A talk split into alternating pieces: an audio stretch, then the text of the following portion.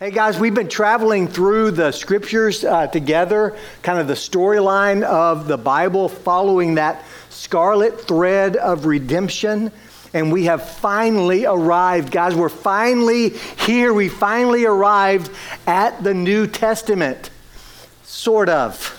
All right? Over the next four weeks, we're going to be looking at some prophecies and promises about the Messiah, who he is and what he would usher in by his appearing. These are promises of the new covenant from which we get the word New Testament.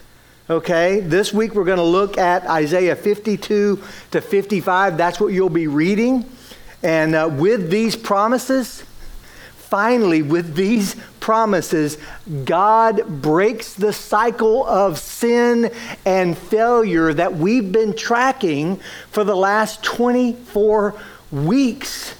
And so, singing and rejoicing seems to be the proper response. We read in Isaiah 54 Sing, O barren one who did not bear, break forth into singing and cry aloud, you who have been in labor. For the children of the desolate one will be more than the children of her who is married says the Lord. Enlarge the place of your tent and let the curtains of your habitations be stretched out. Do not hold back. Lengthen your cords and strengthen your stakes for you will spread abroad to the right and to the left, and your offspring will possess the nations. Don't hold back.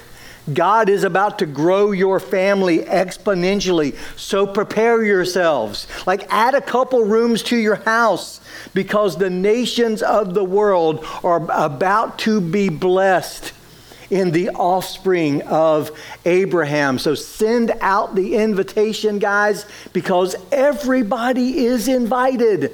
Come, everyone who thirsts, come to the waters, and he who has no money, come, buy and eat, come buy wine and milk without money and without price. Everyone is invited Everyone gets in the same way, and everyone can meet the requirement. So spread the word. God accepts the unacceptable.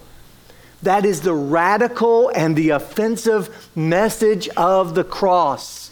God accepts the unacceptable. That's a message worth, worth sharing. That's why in Isaiah 52 it says, how beautiful upon the mountains are the feet of him who brings good news, who publishes peace, who brings good news of happiness, who publishes salvation, who says to Zion, Your God reigns. Get in on the celebration. Break forth together into singing, you waste places of Jerusalem. For the Lord has comforted his people. He has redeemed Jerusalem. The Lord has bared his holy arm before the eyes of all the nations, and all the ends of the earth shall see the salvation of our God. Finally, it's here. The true and better Exodus like as we are delivered decisively by God Himself from the slavery of sin. But how? Like, how is this possible? Like, who will win this victory for us? Because we know the history of the Old Testament. No one was found worthy, so who will do it? Well, we read in our passage that we'll be studying this morning these words Isaiah 52 13 says, Behold, my servant. Like those opening words to this passage, this song of the servant, are what we will be doing for the rest of eternity. Like for the rest of eternity, we will be holding the face of Christ. Like we will be taking him in. We will not want to turn away from what we see there. We will gaze upon the beauty of the Lord. And so, can I just say, if you're new to church, if you're new to the Bible, This is why we take the Bible seriously. The passage that we're going to be studying is why we take the Bible even literally, because 700 years before the birth of Jesus Christ, Isaiah wrote about him in such detail that if you did not know it, you would think that this was written by one of his own apostles. Like one scholar said, that this passage looks as if it was written from the very foot of the cross of Christ. And St. Jerome wrote of this in the fourth century. He said Isaiah should be called an evangelist rather than a prophet because he describes all the mysteries of Christ and the church so clearly that one would think that he was composing a history of what has already happened rather than prophesying about what was to come. And so the passage begins Behold my servant and here God is showing off his son. Look at Jesus. Look at my son. Look at what he will do for those who do not love us. Look what he will accomplish for those who have not sought us. Look what he will do to bring those who are unacceptable into his presence. Like Isaiah is about to answer, what I hope for you as a Bible reader through the Old Testament is the question of all questions.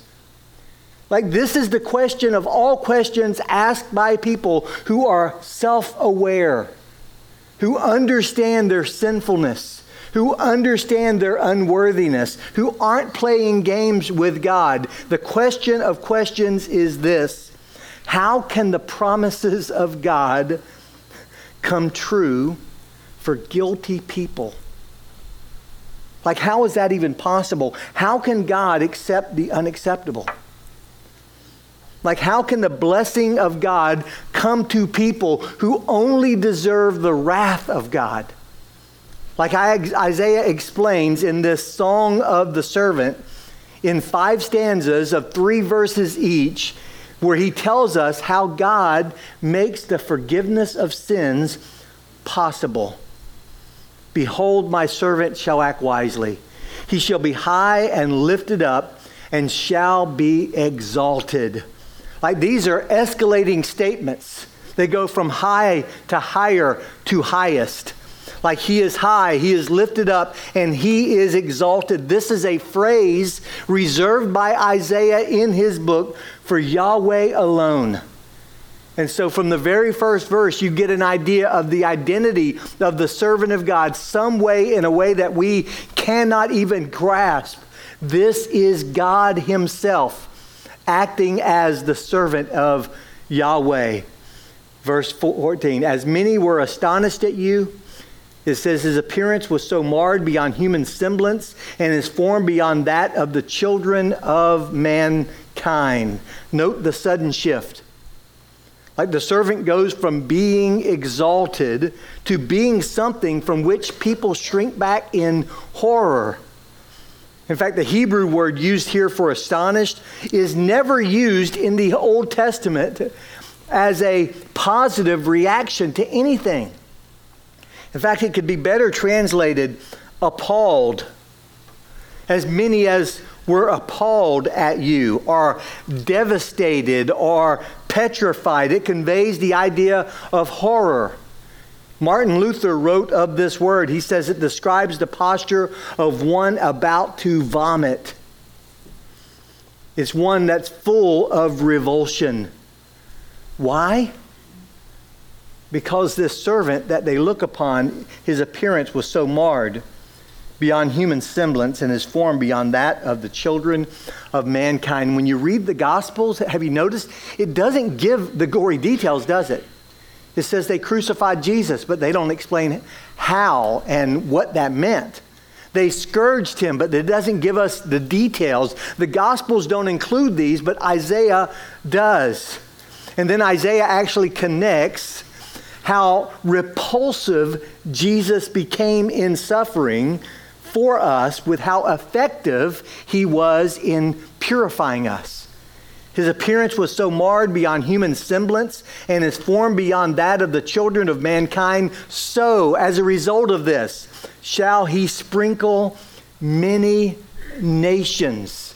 That word sprinkle is the same word used in Leviticus 14 and 16 and Numbers 8 of the priest sprinkling the altar, sprinkling the blood of the sacrifice on those who come. Like the blood of Jesus covers us and cleanses us. And as a result, kings shall shut their mouths because of him. For that which was not been told them, they see, and that which they have not heard, they understand. This is a picture of the nations, like taking in Messiah, things that had never been conveyed to them. They're blown away when they get it, when God opens up their eyes and their minds and their hearts to realize who this person is, that the servant was exalted and repulsive. He was exalted and repulsive. In fact, I would say the servant was exalted because he was repulsive. I mean, that's how Paul writes in his own song in Philippians 2, where he says that he became obedient to death, even death on the cross. Therefore, because of his death, because of his sacrifice, because of his humility. Therefore, God has highly exalted him and given him a name that is above every name. But who has believed what he's heard from us? And to whom has the arm of the Lord been revealed? I'm sharing a message Isaiah's writing that people just don't get.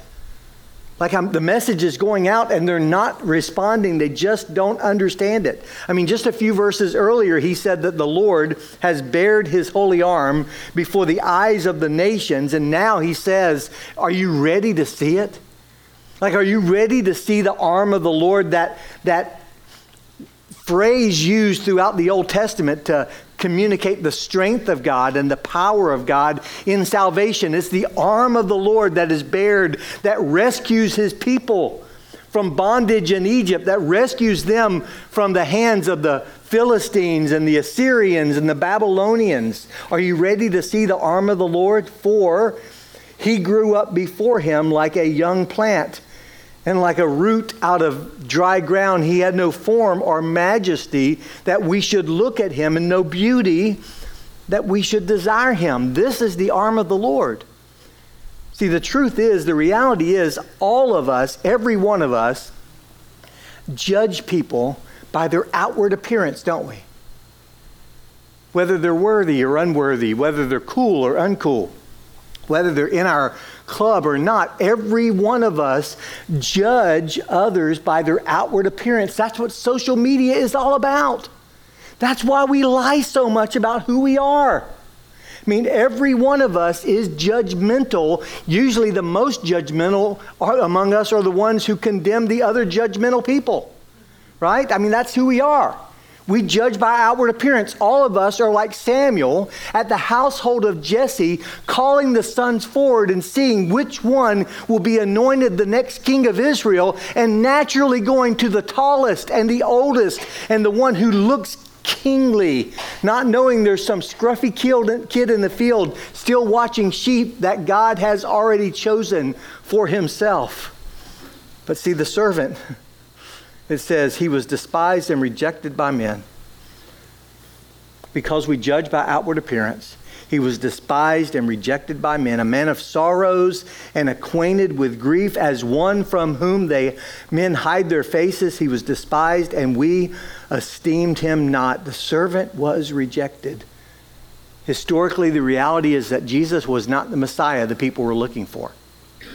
They were expecting this conquering king they skipped Isaiah 53 and went to Isaiah 66, and they assumed that when he came, he would cast out the Romans. Like that he would like make Jerusalem like the starring city in the world again, and all the nations would come in and worship him. They didn't see the suffering servant, they saw the victorious servant. This was not the Messiah they were looking for, and it was not the Messiah they wanted, especially the religious leaders of his day. They wanted somebody who would come in and affirm what they were already doing, kind of like, hey, good job, guys. I mean, I didn't. I didn't really expect y'all to get the world in such great shape for me to just appear. Way to go. Way to be faithful to the law, keeping up the sacrifices, doing everything right, letting people feel really bad about themselves. Good job. Like, but Jesus was not the Messiah that they wanted, and because Jesus was ordinary. He was common, he was human. And so, why? Like, why is that? Why did the servant of the Lord empty himself, as we see in Philippians 2? Though being in very nature God, he didn't consider equality with God something to be grasped, but he emptied himself. He took upon himself the form of a servant and was made in the likeness of men. Why? Well, he became like us so we might become like him. That's the whole purpose of the incarnation. That's the whole purpose of the sacrifice of Christ because, guys, what made us becoming like him possible is that a price had to be paid. Justice had to be satisfied. The New Testament puts it this way God made him who knew no sin to be sin for us so that we might become the righteousness of God in him. That's what Paul writes in about 60 AD, but 760 years earlier, Isaiah explains it like this Surely he has borne our griefs and carried our sorrows, yet we esteemed him stricken, smitten by God, and afflicted. So Jesus was a man of sorrows, but those sorrows were not his own. He was carrying our sorrows. He was a man acquainted with grief, but the grief he bore were our griefs. And yet, those who witnessed this, who saw it play out, they assumed that his death with him just getting what he deserved. When in fact, Jesus was actually getting what we deserve.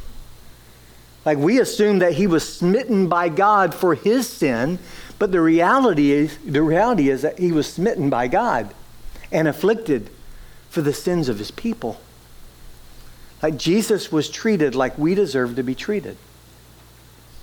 So that for all eternity, we might be treated as how only Jesus deserves to be treated. I mean, this is the essence of what we call substitutionary atonement. Like that Jesus died for us, or Jesus died instead of us, or Jesus died in our place. Like when I finally got that, when I was an older teenager, like the light came on when I realized that Jesus died instead of me dying, that Jesus died and bore the punishment for the sin instead of me bearing the punishment for the sin. The cross finally made sense. Our guilt was imputed or charged to Jesus. Like, guilt is real. Like, you're guilty. Like, we all stand guilty before God, and it can't just be swept under the rug. It can't just be dismissed. Out of love for us, God charged the infinite guilt of our sin to this innocent substitute. But he was pierced for our transgressions, he was crushed for our iniquities. Upon him was the chastisement that brought us peace, and by his wounds, his stripes, are we healed. Does that sound like the New Testament to you? And yet, this is written over 700 years before this transpires.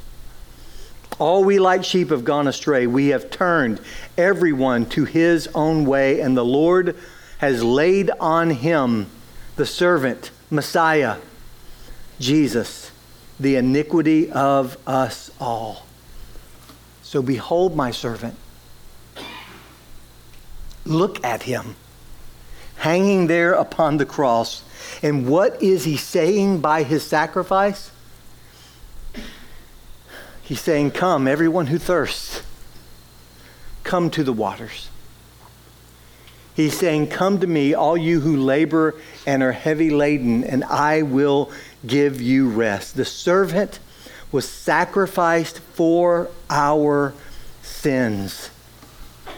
And so, those of you who've been following along with us, say you're 25 weeks into your reading through the Bible.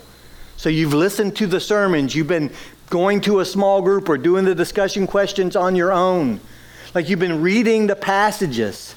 Here it is. Finally, we have arrived. Here is the fulfillment of that promise made in the garden. The serpent has been crushed, and the offspring has been wounded. Here it is, finally. Here is the true and better ark of deliverance that bores us up from the wrath of God. Here is that bow in the heavens pointed at God Himself. The arrow flies free and it pierces the very heart of God. Here it is, the tower that finally reaches to the heavens.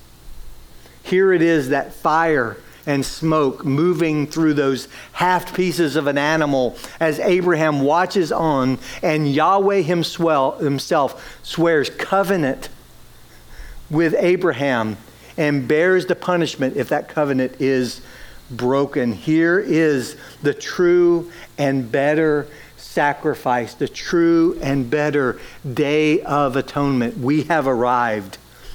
And he was oppressed, and he was afflicted yet he opened not his mouth. Like a lamb that is led to the slaughter, and like a sheep that is before its shearers is silent, so he opened not his mouth. This is literally fulfilled over 700 years later in the trial of Jesus, where he did not defend himself. By oppression and judgment, he was taken away by this mockery of a trial. And as for his generation, who considered that he was cut off from the land of the living, stricken for the transgression of my people? Did anyone see what was really happening here? Like, as this innocent one, this sinless one, dies upon the cross, did anyone grasp whose sins were really being condemned on that cross? Verse 9 They made his grave with the wicked and with the rich man in his death. Considered wicked, and yet this once again literally fulfilled over 700 years later when Joseph of Arimathea, with the help of Nicodemus, asked the priest, the chief priest, for the body of Jesus, and they placed it in Joseph's own tomb. Although he had done no violence, and there was no deceit in his mouth. This was the world's greatest miscarriage of justice because the servant was innocent. So, what's the point? the point is that, as Jesus said, no one takes my life from me. I have the power to lay it down and I have the power to take it up again. I could call legions of angels, but I will not.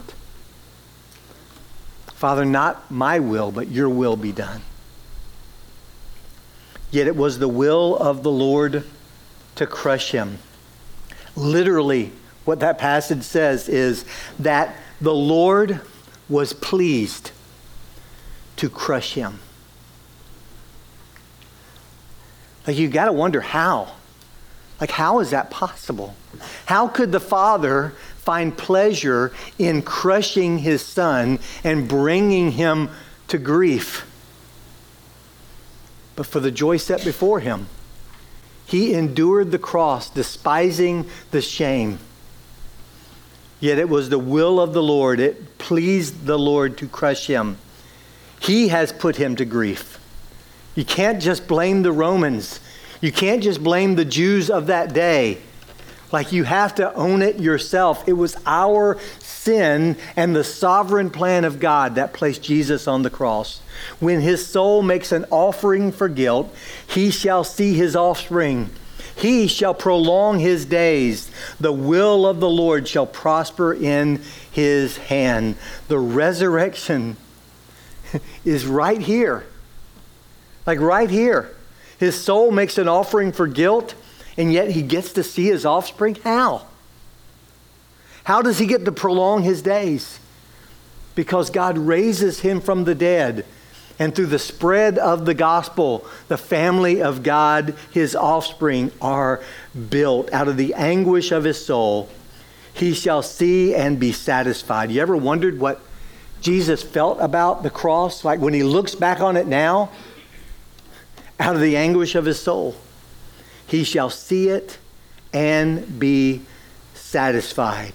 By his knowledge shall the righteous one, my servant, make many to be accounted righteous, imputed righteousness, charged righteousness to their account, and he shall bear their iniquities. He became sin for us so that we might become the righteousness of God in him. Therefore, I will divide him a portion with the many, and he shall divide the spoil with the strong. He is victorious, and he shares that victory with his own because he poured out his soul to death and was numbered with the transgressors. Yet he bore the sins of many and makes intercession for the transgressors. God forgive them, for they know not what they do. Guys, the servant was crushed and victorious. The servant was crushed and victorious. The servant was victorious because he was crushed. Guys, right here, hear this. Right here is why believers are unashamed of the gospel because it is the power of God unto salvation to everyone who believes. This is why we're unashamed of the gospel because there is nothing else like it in the world. The religions of the world are striving and working and hoping and living and dying with the thought that maybe God might accept them if they've worked hard enough, if they tried hard enough, if they've gotten rid of enough of their sin and have grabbed hold of enough of His standard for living. And yet, like we go out knocking on doors or just having conversations with people and we're not selling anything because the price has already been paid in full by the Son of God. The gospel begins on day one, moment one, with everything that every religion in the world hopes to attain. And we're given that as a gift on day one Moment one, the gospel begins where every religion in the world hopes to end. The promise of heaven, the promise of forgiveness, brought into the family of God, secure forever. If, if you wanted to share this message with someone, like how would you do it? Like you could do it right, I mean, right from this passage. If we had no New Testament, we have right here in this passage the gospel of God. In fact, I want to show you, uh, show you a short video of someone sharing this with someone. The whole purpose of the Christian message is to confront the sinner's sin so you can call the sinner to repentance and forgiveness. The sinner doesn't like that. Uh, we, we, had a question on the on the little questionnaire that you your people sent me. It mm-hmm. said, "Do you feel like you might be offending Democrats with some of the things you say?" And my response to that is, "Look, my goal is to offend everyone.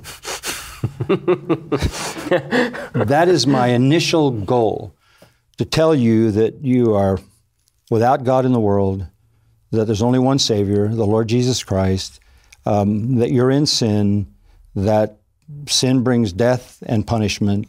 But the good news is Jesus Christ is the Savior who's provided a way for you to be forgiven by bearing your sins in His body on the tree, so that God's justice is satisfied and His love can be extended to you by putting your trust in Christ. So I, I offend people all the time because That's necessary. Um, if you try to develop a kind of Christianity that's inoffensive, it's not Christianity. It's not the gospel. So I'd be remiss if we didn't actually talk about the differences between Judaism and Christianity, because on so much of this stuff we're on the same page, considering that legitimately half of the book is the same. Um, but when it comes to the distinctions between Judaism and Christianity, as a Jew, whenever I hear pastors speak about Christianity, very often I think to myself, right, all that stuff's in the Old Testament. So when they say things like, you know, sin has to be cleansed by God, right? We have an entire day, Yom Kippur, that is for that. I say uh, three times a day a paragraph about uh, doing repentance before God, plus an additional section for repentance in the morning prayers. Uh, the, the idea of, of repenting and confessing your sins before God is something that, that is endemic to Judaism and has been for, for thousands of years. Uh, the idea that you know, God is sovereign, obviously, the two religions share. Philosophically speaking, put aside and putting aside the the basic crux of belief in one story uh, or one historic incident in your in your view. If you if you put that aside, what do you think is the the key distinguishing factor between the philosophy of Christianity and the philosophy of Judaism? Well, first of all, I don't like to talk about it as a philosophy. Um, I'd rather talk about it as a revelation uh, because it's divine. Um, so, the same God who wrote the Old Testament wrote the New Testament. That's my conviction. The, the Scripture has one author. Uh, and I need to say this I am a Christian because of the Old Testament. Without the Old Testament, I, I don't know whether I could believe the New Testament. And that may sound strange to you, but how do I know that Jesus is the Messiah if I don't have all the predictions of the Old Testament defining him when he shows up? For example, um, I wrote a book called The Gospel According to God, and um, it's from Isaiah 53, that great chapter. And you read Isaiah 53, and it's it's the biography of the Messiah, the servant of the Lord, um, and it it's it lays out his arrival um, and his rejection and his death and his resurrection and his ascension and his coronation. It explains the gospel in more specific terms than any chapter in the New Testament. He was wounded for our transgressions, he was bruised for our iniquities. The chastisement for our peace fell on him, and by his wounds we are healed. Wow, that sounds like the Christian doctrine of justification because that's exactly what it is. And then it says his life was cut off. And then it says he will see his offspring. Well, if his life was cut off, how could he see his offspring? When I die, I'm not going to see my offspring. That's the resurrection. And then you have the coronation. You, you even have in that chapter a shift because the chapter begins with the plural we. Um, you know, uh, we saw him and he was like a root out of dry ground. He was like a, a, a, root sticking up you would trip over. He was like a sucker branch. You whack it off. He was meaningless, useless, and there was no beauty that we would desire him. He didn't fit our messianic picture, and uh, he, he, didn't do what we thought he would do. He didn't knock off the Romans, and he didn't set up the kingdom. Um, they, uh, he just didn't fit our model, and so we, we considered him as nothing. And the, the language there, they considered him as non-existent, and that's exactly what happened because they completely rejected him, and the Romans took him as a criminal and crucified him. And then you have this stunning reality in that chapter. It's like time stops and you hear this in the past tense. He was bruised for our iniquities, he was chastised for our peace. Whoa, what happened? Zechariah says, The day will come when they look on him whom they've pierced and mourn for him as an only son. Wow, that's what they will say. That's what the Jewish people will say when they look on the one they pierced and mourn for him as an only son. They'll say, we thought he was stricken by God. We thought we were doing the work of God in taking his life because he was a blasphemer. Now we see he was wounded for our transgressions, he was bruised for our iniquities. And then, says Zechariah, a fountain of blessing is open to Israel and a fountain of salvation. And then you have that followed by the kingdom and all the fulfillment of the old covenant. And all of it comes when Israel looks at the Messiah and sees him for who he is. The interesting thing about Isaiah's prophecy of that is he doesn't say it's going to happen. It's, he doesn't use future verbs, he uses past verbs because he's looking past Christ to when the Jews look back on the past. Now we see it, now we see it. And the New Testament, Paul says in Romans 11, all Israel will be saved. That is the purpose and plan of God. Let's pray. Uh, Father, I pray for Ben Shapiro who hear, heard that message from uh, John MacArthur, Lord, that you would haunt him with it, that your spirit would open his mind and his heart to really grasp the gospel, to really recognize that Jesus is Messiah, and that he would embrace him and that he would give his life to the Lord. And Lord, I pray that we would go out with that same boldness and confidence that a God who writes history in advance, a God who promises that as the gospel goes out, as the word goes out, it won't return void. Lord, that we'd grow up in that kind of confidence, taking the message of the cross to those who need to hear it, Lord, that we would preach it to ourselves and rest in it uh, because of what you did for us. We pray in Jesus' name, amen.